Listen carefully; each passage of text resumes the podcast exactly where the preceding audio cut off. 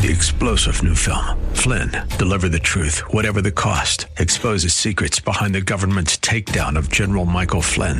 Flynn knew what the intel world had been up to. He ordered the first audit of the use of contractors. This set off alarm bells. He told the truth. He was the most dangerous person for Donald Trump to hire. They had to get rid of Flynn.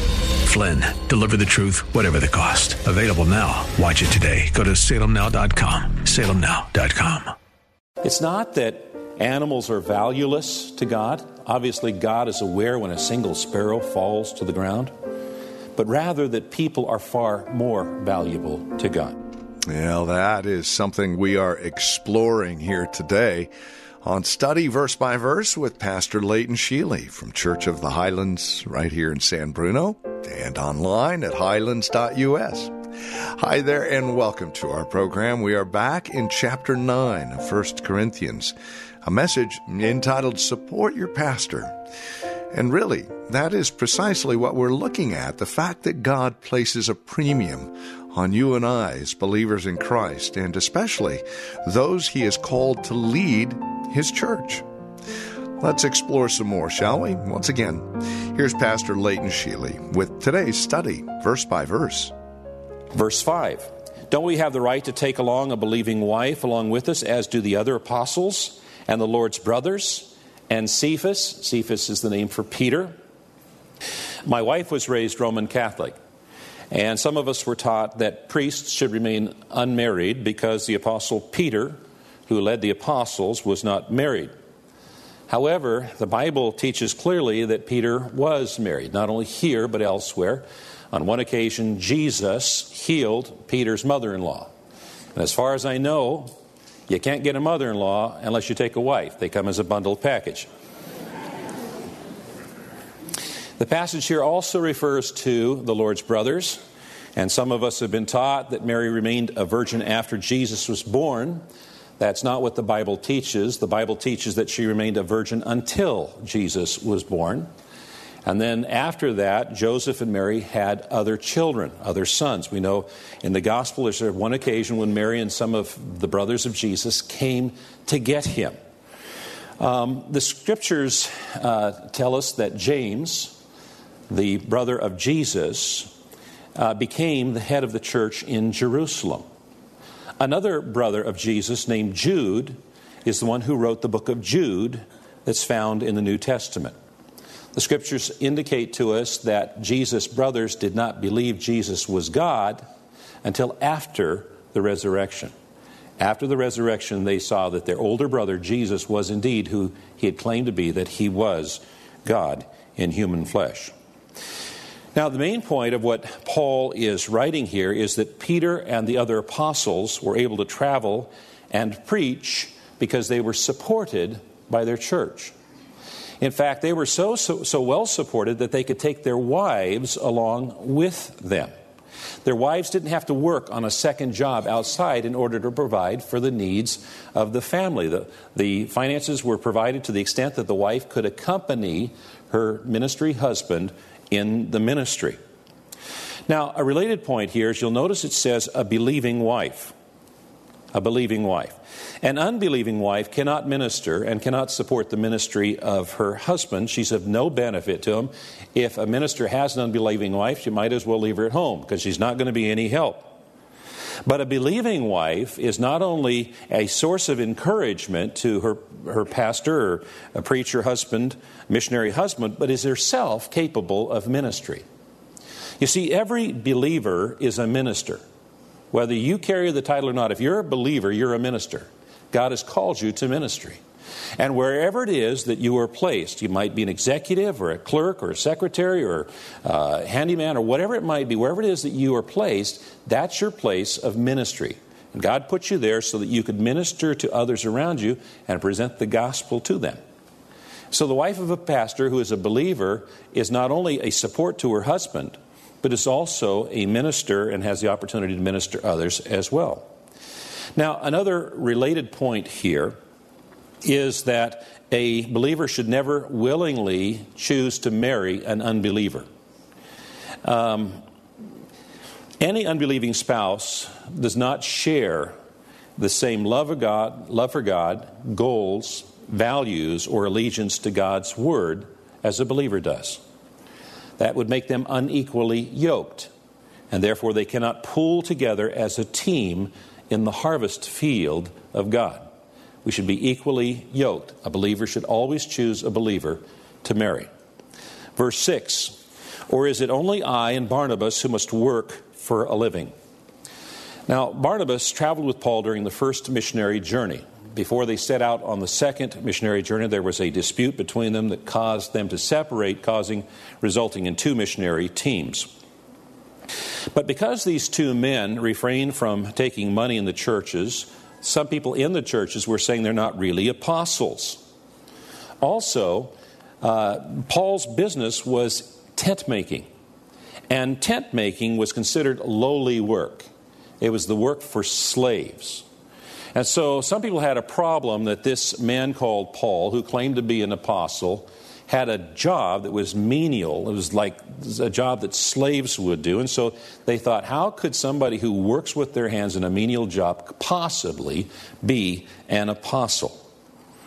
Well, Paul asserts that he is an apostle and that he's the pastor of the church.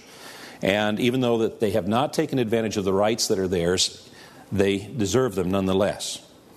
Now, Paul makes clear here and elsewhere that he doesn't put himself above the other apostles. They all had a right to support from the churches. And so he gives some examples here of people who receive from their work and in their work compensation. Verse 7 Who serves as a soldier at his own expense? Who plants a vineyard and does not eat its grapes? Who tends a flock and does not drink of the milk? What's he saying? He's saying that a soldier is provided the clothes and shelter and food and guns and ammunition and other essentials that are needed for his job. And no one would guilt a farmer who is working out under the hot sun for throwing some grapes into his mouth to be refreshed and nourished. And no one would blame a farmer for taking a glass of milk when he's gotten up before sunrise to go out and feed and, and milk the cows. All three types of workers are paid for their work, by their work, and in their work. And it's the customary thing, it's the rightful thing, it's the expected thing, and shouldn't that also be true for God's workers as well? Verse 8 Do I say this merely from a human point of view? Doesn't the law say the same thing? For it is written in the law of Moses, Do not muzzle an ox while it is treading out the grain. Is it about oxen that God is concerned? So, what's he talking about here? He's, he's using an illustration from the Old Testament. In the Old Testament, uh, in those days, they, they, used an ox to tread out the grain. And, and what the, they would do is they would hitch the ox to a horizontal wheel, and the, and the ox would, would uh, walk in a circle, and that wheel would would grind down the grain and separate the grain from the chaff. The, the winds would throw, would blow the chaff away, and the, and, the, and the good grain would fall to the threshing floor. And God said that while the ox was doing his job, he should be able to reach down occasionally and get something to eat as he worked. And the application here is the preacher is not to be muzzled, he's to be fed while he works. Now, J. Vernon McGee, that great uh, radio Bible uh, teacher and preacher, the one with the grovelly voice, uh, he, he, told a story connected to this passage. He said, I, I heard a story about a preacher in Kentucky who drove a very fine, beautiful horse, but the preacher himself was a very skinny, scrawny fellow. One day, one of the church leaders asked him the question, How is it, preacher, that your horse is so fine looking and you are such a skinny, scrawny fellow? The preacher answered, I will tell you. I feed my horse, and you feed me.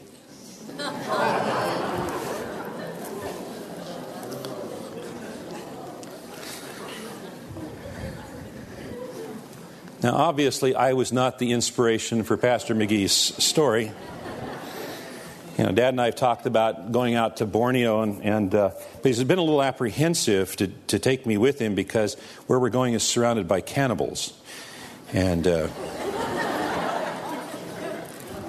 I think he's afraid we'll be invited over for dinner or something like that. Now, this passage is not to be misconstrued as suggesting that God is not interested in oxen. But rather that God is more interested in human beings.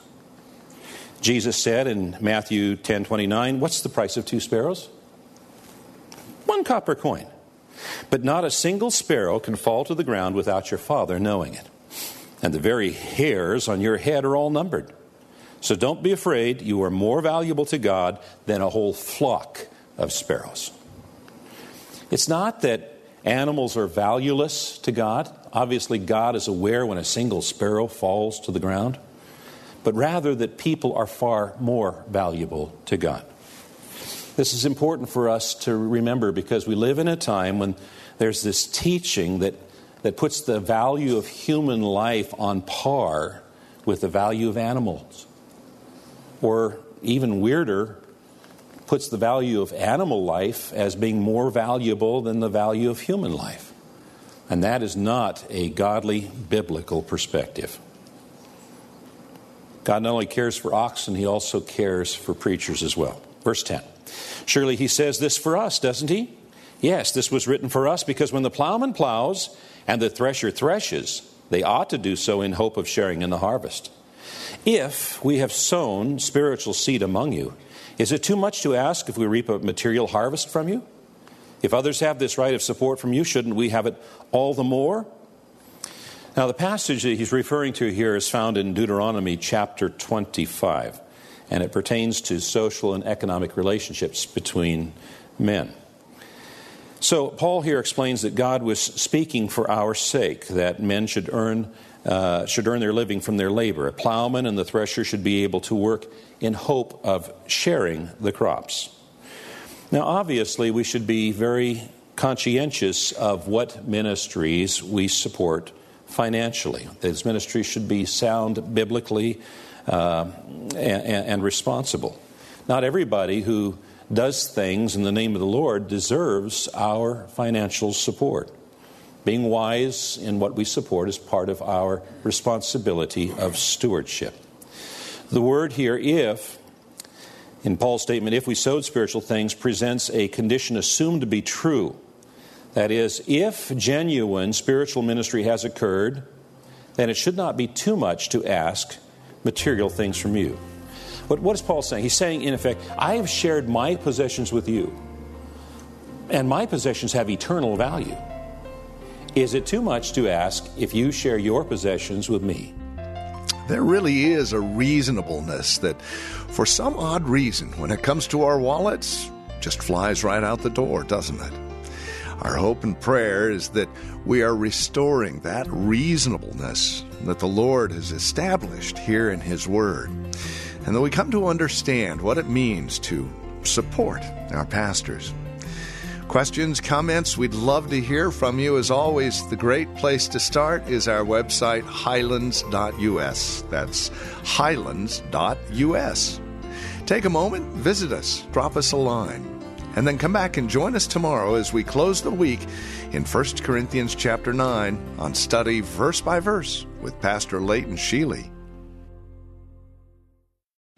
Three star general Michael J. Flynn, head of the Pentagon Intelligence Agency, knew all the government's dirty secrets. He was one of the most respected generals in the military. Flynn knew what the intel world had been up to, he understood its funding. He ordered the first audit of the use of contractors. This set off alarm bells.